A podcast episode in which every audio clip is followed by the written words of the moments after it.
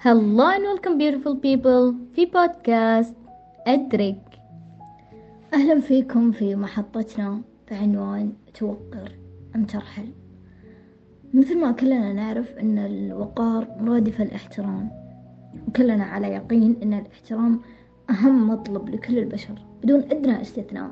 البعض منا يعتقد أن من أبسط حقوق البشر الكل يحترم. مهما كان دينه ومعتقداته وأخطاءه آراءه يعني بغض النظر عن أي شيء آخر يحترم لأنه إنسان. ورب تبارك وتعالى كرم الإنسان. ذلك إحنا لازم نحترم بعض. والبعض الآخر يعتقد أنه حق مكتسب. ليس الكل جدير بالاحترام بل يعتقدون أنه إذا احترمنا الجميع ظلمنا البشرية. بل وأيضا هناك فئة تؤمن إيمانا تاما. بأن هناك أناس جديرين بالإهانة. يعني تخيلوا في فئة تؤمن أنه في فئة لازم نهينها. جديرين بالإهانة ما فيه نقاش. وأيضا نحن في جزء من يومنا يا أصدقائي نتعامل مع هذه الفئات. فكيف نفرض احترامنا ونتعامل مع الإهانات الموجهة نحونا؟ كيف؟ أول شيء وأهم شيء إحنا لازم ندرك إن علينا أن نبني بعض العادات ونزرع بعض الصفات في أنفسنا.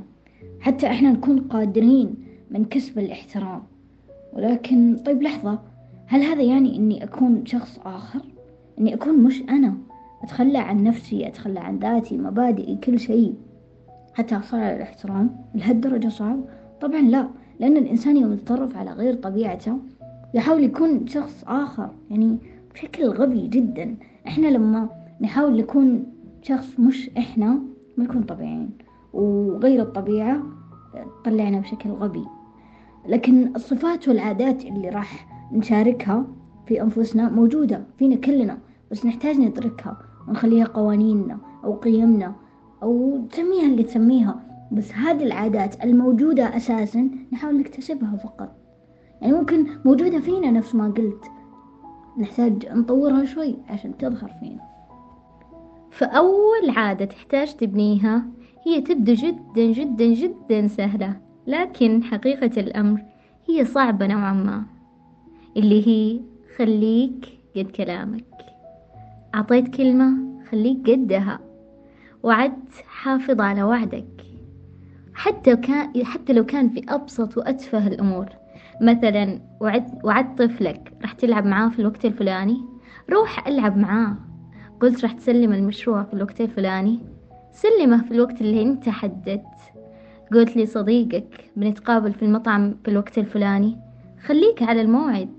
هذه التفاصيل البسيطة الأشياء اللي نعتقد أنها مرة تافهة ومش مهمة هذه حقيقة تحكي الكثير عننا. تظهر للي حولنا إذا كان كلامنا له وزن أو لا. تظهر للمحيطين بينا إذا يقدروا يعتمدوا على كلمتنا أو لا. وغالبا غالبا كلنا نميل أن نحترم الناس اللي يكونوا قد كلمتهم. ومن وجهة نظري كيف نقدر نبني هذه العادة؟ كيف؟ كيف دائما يوم أعطي وعد كيف أقدر أحافظ عليه؟ إذا أنا كنت من الناس اللي أحافظ على وعدي مع نفسي راح يكون جدا سهل التعامل مع الآخرين وإحفاظ الوعود مع الآخرين. مثلا أنا وعدت نفسي راح أروح ثلاث مرات الجيم هذا الأسبوع هذا الأسبوع. أحافظ على وعدي. أجتهد قدر الإمكانية أحطها في جدولي وأحفظ الوعد. ليه؟ هنا راح أكتسب ثقة. كل ما اكتسبت ثقة راح ترفع قيمتي في عيني. إذا رفعت قيمة إذا رفعت قيمتي في عيني وكنت مرة واثق راح يكون جدا سهل. أنا خلاص بنيت العادة هذه. تمام؟ إذا بنيت العادة راح ي... حياتنا كلها عبارة عن عادات. فإذا بنيت العادة راح ننجح راح نكتسب احترام وراح يكون وراح تكون حياتنا جدا جميلة. النقطة الثانية التي لا تقل أهمية عن الأولى وأعتقد أنها جدا مهمة هي لا تتكلم عن الآخرين بسوء. أبدا أبدا أبدا. بلفظ آخر الغيبة. لا تغتاب أحد. لا تغتاب أحد. مستحيل من سابع المستحيلات نحترم إنسان يغتاب. لأن أول سؤال يراودنا يوم نسمع زميل أو صديق يغتاب أحد هل يا ترى يتكلم عننا كذا وإحنا مش موجودين؟ دائما يراودنا هذا السؤال. فهنا نقرر أنه خلاص راح نتجنب هذا الشخص قدر الاستطاعة. وعلى فكرة لازم نكون مدركين بأن كل إنسان له جانب إيجابي وجانب سلبي. فركز على الإيجابي ما لنا في السلبي. وإذا أنت من الناس اللي يغتابوا تخيل أنه الشخص هذا قدامك الآن. هل راح تتحدث عنها به... عنه بهذه الطريقة؟ طبعا لا. دائما دائما أول ما تبي تغتاب أحد تخيل أنه هو موجود قدامك الآن. تتحدث عنه بهذه الطريقة؟ أكيد لا. فدائما أنتقي ألفاظك. لا تغتاب أحد. ركز على الجانب الإيجابي دائما. إذا ما تغتاب أحد كلهم راح يحترموك. صدقني. في عادة إحنا نحتاج نبنيها أيضا واللي هي لا تقول آسف. سمعت صحيح؟ فعلا. لا تقول آسف. لا تبالغ في الاعتذار. لا تعتذر على كل صغيرة. كبيرة. في ناس كأنهم يعتذرون بس لأنهم تواجدوا في هذه الحياة. هل الأمر معقول؟ مثلا آسف عندي وجهة نظر مختلفة. ليش؟ ما إحنا لازم نحترم وجهات نظر بعض؟ ليش تعتذر؟ مثلا آسف رديت متأخر. ليش تعتذر؟ ما أنت عندك إشغالك؟ كان بإمكانك تقول أنا سعيد لأنك انتظرتني بدل ما تقول لي أنا آسف. أو مثلا آسف عطست بصوت عالي. يا شيخ شنو آسف عطست بصوت عالي؟ فعلا في ناس كذا. والله في ناس كذا. آسف ما راح أقدر أحضر آسف ما أتفق معك آسف آسف آسف. غالبا الإنسان اللي يعتذر كثير يرى إنه خاضع يعني ما يصلح يكون قائد أبدا. فأرجوك وقف عن الاعتذار توقف. اعتذارك له قيمة له وزن نتفق معك تمام. ولكن ما على كل شيء أنت تفقد وزن اعتذارك إذا اعتذرت على كل صغير وكبير. وعلى فكرة هنا ما أقصد أنك ما تعتذر إذا أخطأت بالعكس الاعتذار قوة إذا أنت أخطأت ولكن مش بكل وقت. حتى قوة اعتذارك أنت تفقدها لو اعتذرت كثير لذلك وقف تعتذر كثير. في نقطة بعد مهمة ما يصير نتغافل عنها واللي هي حافظ على هدوءك. نعم حافظ على هدوءك لأن الإنسان اللي يفقد أعصابه سريع غالبا ما يأخذ على محمل الجد. وغالبا اللي حوله يبدأون يتجاهلونه ويحاولون ما يدخلوا معه في أي نقاش لأنهم يعتقدون ومتأكدين أن الغضب سيطر عليه ومش قادر يفكر بشكل منطقي. وللأمانة معهم حق نوعا ما لأن إحنا لما نتناقش وننفعل ما نكون على حق أبدا. الانفعال ولا مرة كان على حق. الانفعال حتى لو كان فينا جزء بسيط فيه الحق نطلع بشكل غلط لأننا إحنا منفعلين. كلامنا كله يصير خاطئ ولو كان صحيح لأننا منفعلين. الانفعال يقلل من صحة كلامنا ويقلل من احترام الطرف الآخر لنا. يحسس الطرف الآخر إن إحنا فعلا مش محترمين له ولوجهة نظر الكلام إحنا مش محترمين أبدا لوجوده هو وذلك ما يبادلنا الاحترام.